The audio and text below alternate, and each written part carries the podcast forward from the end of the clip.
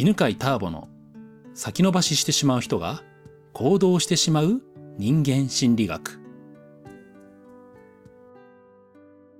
はい、こんにちは。えー、今日はですね、意志が強い人、意志が弱い人、貢献の二つのスタイルがあるという話をしたいと思います。えー、まあその前にですね、ちょっと声がね、なんかこう、何、詰まってる感じなんかかすれてる感じがあると思うんですけど、これね、えー、4日間ね、39度の熱が出てね、で、まあ、入院したんですよね。で原因は何かっていうとね、中水炎だったんだけど、うん。まあ、コロナとかね、インフルエンザじゃなかったんですよね。そうしたらね、なんかね、声が全然出なくなっちゃってね。まあ、今でもね、これ回復した方がなんですよ。もうね、熱が出た直後くらいはね、ほんとね、ああみたいな。もう全然声が出ません、みたいな。な感じになってたんですけどね。はい。で中水炎ね、まあ、盲腸なんですけど、えー、一週間ほど入院して、んで、えー、まあ、点滴だけでね、まあ、治療できたんですけどね。はい。まあ、貴重なね、入院生活を送りました。えー、ではですね、今日の内容を話しますね。貢献の仕方っていうのはね、まあ2種類あるんですよね。うん。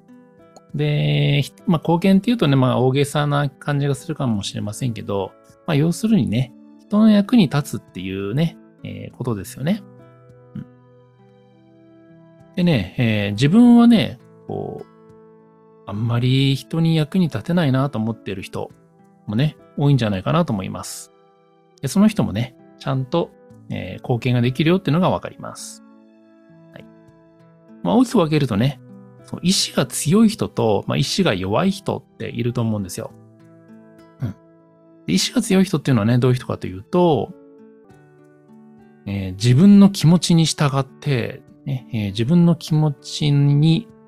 えー、忠実に行動できる人ですね。だから、何かね、小さな障害とかね、があっても気にせずに、ね、自分が決めた道を進んでいきますね。で、もしね、えー、障害があったとしても、その障害を乗り越えることはね、えー、こうやる気につながる人ですね。はい。で、こういう人はですね、えー、どんなスタイルの貢献なのかというと、勇気を与える貢献なんですね。まあ、こんな風にね、自分の意思を貫いてもいいんだっていう勇気。かね、えー、壁があっても、それをね、乗り越えることができるんだというね、勇気ですね。それを周りの人たちに、えー、与えるという貢献ができます。まあ、それ言ってみればですね、えー、私のように生きればうまくいくんだよっていうお手本を見せているようなものですね。で、えー、みんなね、いろんな悩みはありますけれど、悩んでいる人にね、小さなことを気にかけなくても大丈夫だよと教えているようなものですね。やっぱりね、何か新しいことに挑戦すれば問題は起きるものだし、えー、でもね、その問題は乗り越えられるということをね、身をもって伝えています。そして一方ですね、意志が弱い人。うん。まあこれどういう人かというとね、他の人の目が気になって自分を強く持てない人ですね。えー、なんかね、こう、それ無理だよって言われるとね、ああ、無理なのかなーってね、影響を受けてしまうとか、あとは問題が起きるとね、ついつい足が止まってしまう人ですね。え小さなことで悩んだりとかね。うん、なんかこう自分には無理なのかなって思ってしまう人です。で、こういう人たちはですね、えー、自分はそんな風に意志が弱いしね、強くないから、だから人の役に立てないんじゃないか、貢献なんかできないんじゃないかと思うかもしれませんけども、えー、ちゃんとね、貢献ができます。それがですね、寄り添う貢献なんですね。寄り添う貢献というのはどういうものかというと、自分を責めてしまっている人たちに、責めなくてもいいんだよと教えてあげることができますね。そして、悩んでいるその人たちのその気持ちに共感して、ね、悩んでいるのは一人ではないということを伝えます。でまた、悩んでもいいし、立ち止まってもいい。で、えー自分のペースで進んでいけばいいんだよっていうことをね、言ってあげることができるんですね。まあ、これらはですね、そう、強い意志を持った人とは逆ですよね。うん。強い人たちは自分が強いから悩んでしまうとか、問題で足が止まるっていう人の気持ちがわかんないんですよね。悩んでいるならばそれを解決したらいいじゃんって思うし、ね、えー問題っていうのはね、それ乗り越えることが醍醐味なんだよっていうふうにね、強い意志の人たちは思ってるわけですね。でもじゃあ実は、その意志が強い人たちっていうのはね、どれくらいのパーセントがいるでしょうか？意志が強いタイプの人たちはですね、まあ、全体の2割か3割程度なんですね。残りのね、8割、7割の人たちは、ねやっぱり意志が弱い面があるわけです。なので、え意志が弱い人たちに対してのサポート、ね、貢献っていうのはね、やっぱり必要なんですね。で、えーまあ大体ですね、経営者っていうのは、まあ、強い意志を持った人が多いんですね。うんだから勇気を与えるような貢献をしていますね。えーなので、えー例えばね、経営でね、チームを作った時にもね、そのチームのメンバーにね、の心にこう火を起こすようなね、お話をしたりしてね、そのやる気を燃え上がらせるわけですね。でもところが、こういうね、強いタイプの、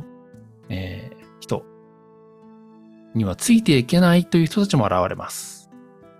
それがですね、意志が弱い人たちですね。まあ、意志が弱いっていうね、こう表現がね、こうなんか良くなく感じるかもしれないけれども、えーまあこれね別にいい悪いじゃなくてね、まあ個性ですからね。でそういう人たちに対して寄り添う人っていうのが必要になるんですね。つまり強いリーダーシップ、ね、えー強いお手本、強い言葉に対してついていけなくなった人というのをですね、えーその人たちの心に寄り添ってサポートしてあげることで、チームがバラバラになることをね、防ぐんですね。はい、でね、この、えー強い貢献とね、弱い貢献というのはね、こうどんな場面でも現れますね。まあ、例えばね、え今、センターピースね、人間心理学の講座をやっていますけれど、トレーナーを見てもね、この2つのタイプに分かれるんですね。えーセンターピースの受講生からね、まあ、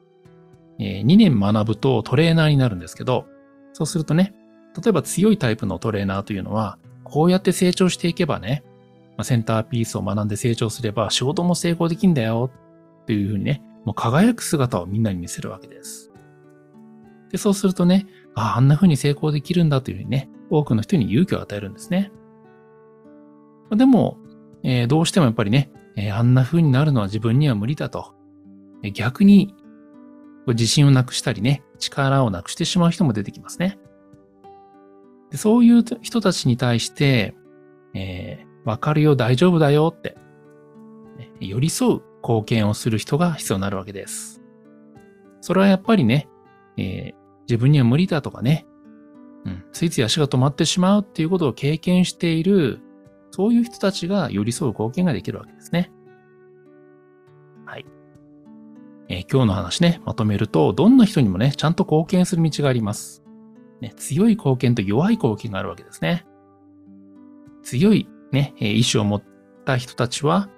えーそのね、どんどん突き進んで成功を手に入れてね、輝く姿を見せることで勇気を与えます。ところがね、えー何かでね、悩みがちとかね、人の影響を受けがちな人たち。この人たちはですね、同じように、えー意志が強く持てない人たちのサポートをすることができるんですね。つまりね、えどちらのタイプであっても、あなたの貢献を待っている人たちが未来で待っていますからね。はい。では今日はこの辺でありがとうございました。はい。お知らせがあります。2月から人間心理学の講座センターピース1日集中講座の募集を行っています。6ヶ月間の内容を1日に凝縮して学べるお得な内容となっています。すでに満席になっている日程もあります。1年のうちにこの期間しか募集をしていません。